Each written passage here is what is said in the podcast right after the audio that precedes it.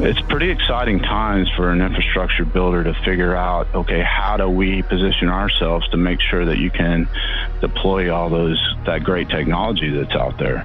And when I look at what we're doing with 5G, with our fiber, with what we're doing on the, on the electric grid, and our customer base that's trying to enhance their systems, I believe we're all in a very, very nice spot, you know, for a long, long period of time here as technology advances and, and the world advances. And I, we're just talking about really the lower 48, which really the world is advancing. And, and, you know, we're certainly in the forefront of that in my mind. Welcome to the Stock Podcast, the only investing podcast where you get to hear interviews with public company CEOs and CFOs. I'm Nate Abercrombie, the host of the podcast. And in this episode, the Stock Podcast is really excited to have Quanta Services CEO and COO Duke Austin on the program. Quanta is classified as an E&C company. The E stands for engineering and the C stands for construction.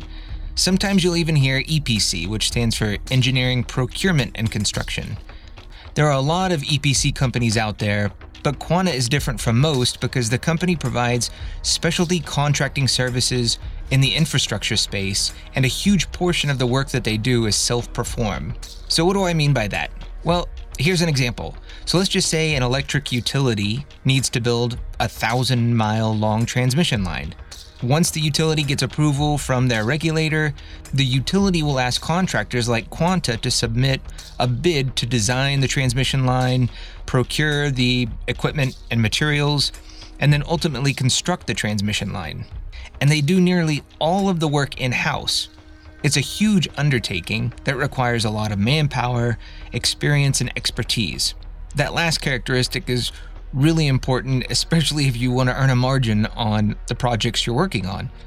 And the self perform component is really one of the many things that distinguishes Quanta from other EPCs who do a significant amount of subcontracting. So, in addition to electric infrastructure like transmission lines and distribution lines, Quanta also does the same type of work for oil and gas companies, particularly in the midstream space so companies that need to build pipelines and other related infrastructure to get hydrocarbons from the wellhead to markets. And finally, Quanta has exposure to the 5G build-out that is taking place across the United States. The point is, if you're someone who's interested in the infrastructure build-out in the US, I think you'll really get a lot of information out of this interview. Just really quickly on the financials, Quanta has a market cap of about 5.4 billion when this podcast was published about 73 million in cash and almost 1.6 million in debt. That puts the enterprise value at right about 7 billion. I should also note that those figures are prior to the recently announced acquisitions that Quanta made last week. Now, before we get to the interview, I ask that you consider something for a moment. My goal in creating this program was to give everyone the chance to hear interviews with public company management teams. Large institutional investors call this corporate access, and investment firms pay hundreds of millions of dollars every year to have access to management. So, for that reason, I ask that you consider supporting the program. And there are lots of different ways that you can lend some support. Donations are most welcome. All you have to do is just check out the donate page on the website. So that's thestockpodcast.com and just click on donate. And there's a lot of different ways that you could help support the program there, or you could subscribe either on the website or on the podcast app that you use. And then finally, you can support the show by spreading the word. Please take a moment to tell someone you know who might get something out of these types of interviews. All right, I'll stop there. Let's get to the interview with Quanta Services CEO and COO Duke Austin. Duke Austin, thank you very much for joining the Stock Podcast. I'm excited to talk to you about your background and your business. Yeah, good morning. Uh, happy to be here. If we could just first start out hearing about your background, anything you'd like to share about your background, how you first started at Quanta. And I know that you have an interesting history in the sense that your dad had a company that you started working for a long time ago, and then it eventually became part of the Quanta family. And I would just, you know, love to hear as much as you'd like to share.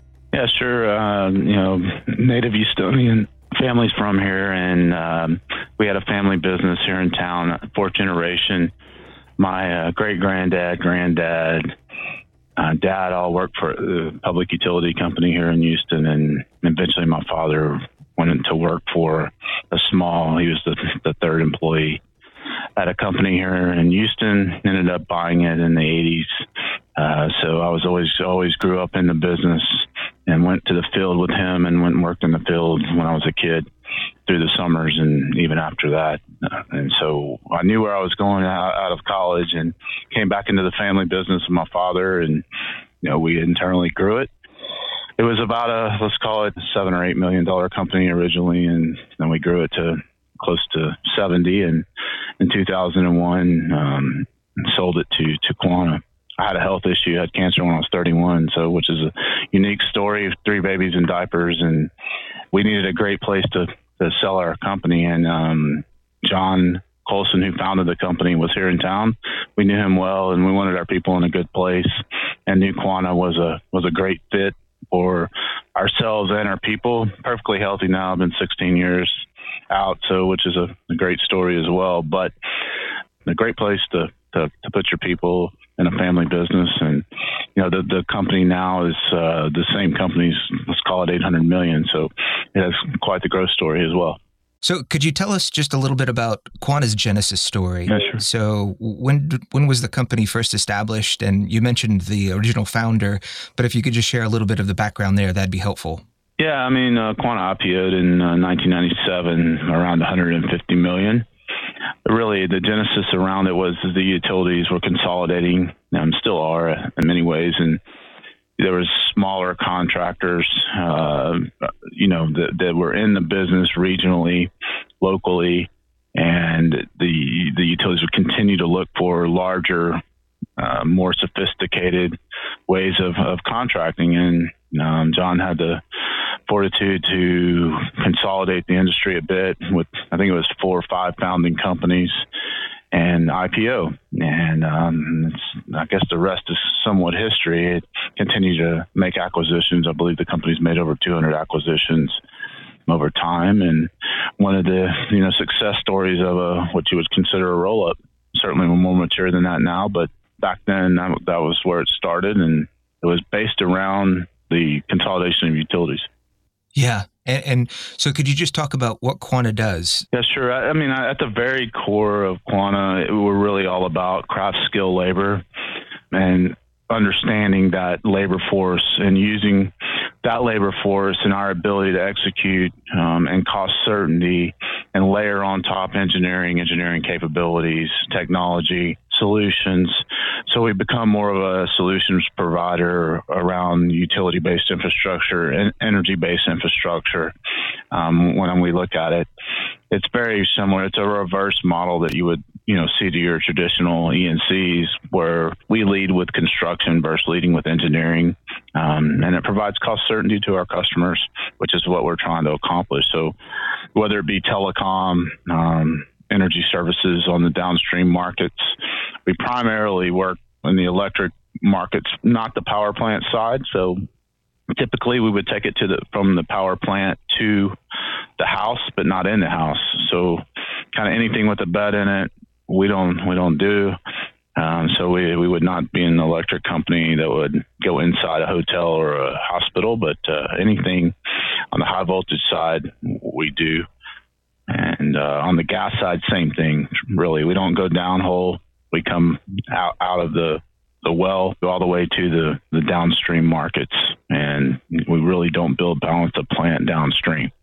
So uh, large, multi-faceted plants. We, we're not. That's not us. LNG. We'll we'll do peripherals around it, but not to actually build the LNG plant. Primarily the, the craft skill labor around uh, you know energy utility infrastructure. Yeah, and, and, and you said that you guys lead with construction as opposed to um, the back end engineering. Could you just sort of describe what that means? And, and just full disclosure, my my wife actually works for AECOM, so. Uh-huh. But I don't think you know maybe listeners who are first looking at you know E&C companies understand exactly what you're talking about. So sure. could you just explain a little bit more what that means to lead with construction as opposed to back end engineering? Yeah, sure. So primarily when you look at a construction job, you know, a big piece of it will be labor and material. Engineering's normally less than 10%. So we lead with the labor piece of that project. So we can lump sum a project. We self perform 85 to 90% of our work. So we don't use subcontractors. So having that labor force, having the certainty around it, it allows us to tell our customer within, you know, very quickly what we believe the cost will be. And by the way, we'll stand by it. Um, so I'd say a good portion of our business we have certainty in, and um, we're not scared to stand behind the construction risk because that's what we are. We're, we understand those risks and we can price them. And the customer, they get a good product that, that, that they want that's bankable, that we can lead and be certain that labor will show up. As you know, the U.S. labor market's extremely tight. Craft skill labor is even tighter. You know, we'll, we'll go into it later, I'm sure, on what we've done. But I would say, in general, the ability for us to deploy craft skill labor to any job site in the world makes a makes a big difference to our customers. Where in the past, engineering companies could could price up contracts and things of that nature, but today that's not a certain thing. The, the subcontractors may or may not be there for them, and um, the, the client is uh, unwilling to take that risk. Yeah, well, I didn't realize you guys self perform on you know such a large proportion of the work that you do. That's impressive. Yeah, it's it's a big number. I, I think it's a misnomer in um, kind of the company and why we're different. I I believe if you'll go to maybe AECOM or Fluor or some of those uh, guys that are still performing construction, you'll see that's much much less than that. I'd probably inverse of of what I'm saying my wife, just going back to her and AECOM, she, you know, a portion of the work that she does, she deals with a lot of different vendors. Yeah. But if you have that all in house, that makes it a lot easier. Yeah, and I think that's the the beauty about Quanta, the balance sheet, the things that we've done. You know, I think the vision was always that when we consolidated, we could handle larger projects. And we just signed the largest project of the company. That's really starting to come together. It's taken this long to get there, but we're here and we're starting to see kind of the the vision uh, come to pass here as, as we move into move into 2020. Yeah. So could could you talk about who your customers are? And it, it, you don't have to name specific names if you can't or don't want to, but I'd love to hear just kind of some examples of who, who your customers are for each of your segments. Yeah, so if, if you on the electric side, it would be primarily we work for 95% of the utilities such as Florida Power and Light, Southern Company, Duke Energy, CenterPoint Energy, PG&E, Southern Cal Edison, um, and then we'll work for municipalities such as Lower Colorado River Authority, primarily investor-owned utilities. They can be gas or electric. Many of them are consolidated today, so you could get an Atmos gas that's not, or a CenterPoint Energy that is. So uh, many of our customers have consolidated own gas assets, so it allows us on the distribution side uh, of the business, which we call local distribution networks on the gas side, it could be the same customer. We're working for them, both gas and electric, which is really our model. About 60%, 65% of the business is a utility piece to it, whether it's gas or electric. Uh, then we got the telecom piece of the business, which is Verizon, AT&T, CenturyLink, Comcast, carriers that you know deploy fiber and, and use move data across their systems. So um, that's a big piece of the telecom business. On the gas side, it's we go anywhere from the Valeros, uh, Exxon, Gulf downstream, Exxon Chevron downstream, over into uh, large pipe uh, carriers such as TransCanada, Enbridge, anyone that's moving molecules across uh, the systems. That's that's where we're at from that standpoint. So we'll go all all across the board. Yeah, and geographically, where are you guys? Where are your operations? Yeah, so if you look at us geographically, about let's call it eighty percent of the business is U.S. based. You got about seventeen percent in Canada and three percent between uh, primarily in Australia. A little bit in Latin America, but not much. Yeah. Well, I've always been curious about the Australian business. Why? What's the attractiveness of? I mean, it's been small for a while, right? Sure. Uh, Australia is a crown. So when we think about Canadian and Canadian labor and how we can move Canadian labor back and forth, it's very easy to move Canadian labor to Australia. And so Australia is in very early stages of renewables they're a little bit behind the U.S. as far as infrastructure goes. So we're able to kind of see models change, and the models they're changing to are really U.S. based models. So for us, we can get ahead of those things, and it allows us to you know have an advantage, a competitive advantage on infrastructure. We've taken it fairly slow due to the growth in, the, in the North America, but I think in general, it's a great market long term. It's got good good laws. Uh, they speak English. Many of our customers are there, so we typically follow our customers. Um, some of our um, Canadian clients, such as ATCO, have have infrastructure in Australia, so it really gives us some advantage there, and I, I like the market long term. Yeah, yeah. And so, what about the asset portfolio? Apart from having, you know, a, a large employee base, um, and you know sophisticated set of individuals who can do all sorts of different things. What what types of assets does does Quanta own?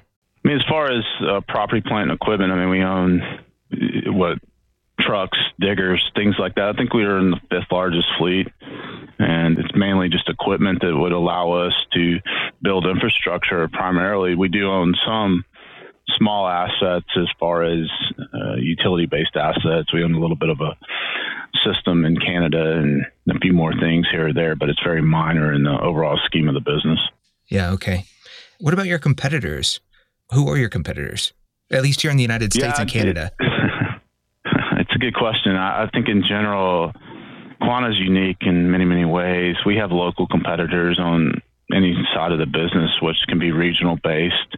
When you when you look at us in the public markets, you have um, MasTec, which is a, a, competitor on the on the gas side, a little bit on the electric, um, some on the telecom, and you have you know a Dycom that's just telecom. You'll have Myers that's just electric. Primoris um, would be someone, but you know, all, all, of them are unique to their own way, and I think we're just a little bit different, and from some, and a lot different from others. And we'll get thrown into the Fluors of the world or AECOM, Jacobs at times, but it, we're different.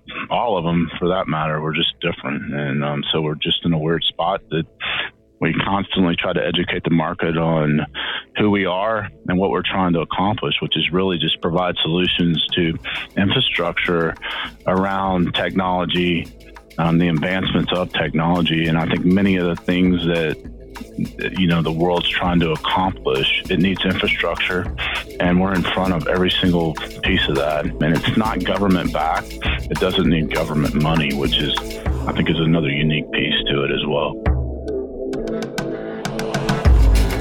If you'd like to continue listening to this interview, you'll need to become a member. To become a member, just visit thestockpodcast.com. Members have access to all full length episodes, and depending on the membership that you purchase, you can even have access to the transcripts. So just go to the website, thestockpodcast.com, and click membership at the top. Also, if you really enjoyed the music, you should check out Danheim. That's D A N H E I M. Mike at Danheim gave me permission to use the music for the podcast, and so a huge thanks to Danheim. And with that, take care and good luck with your portfolio.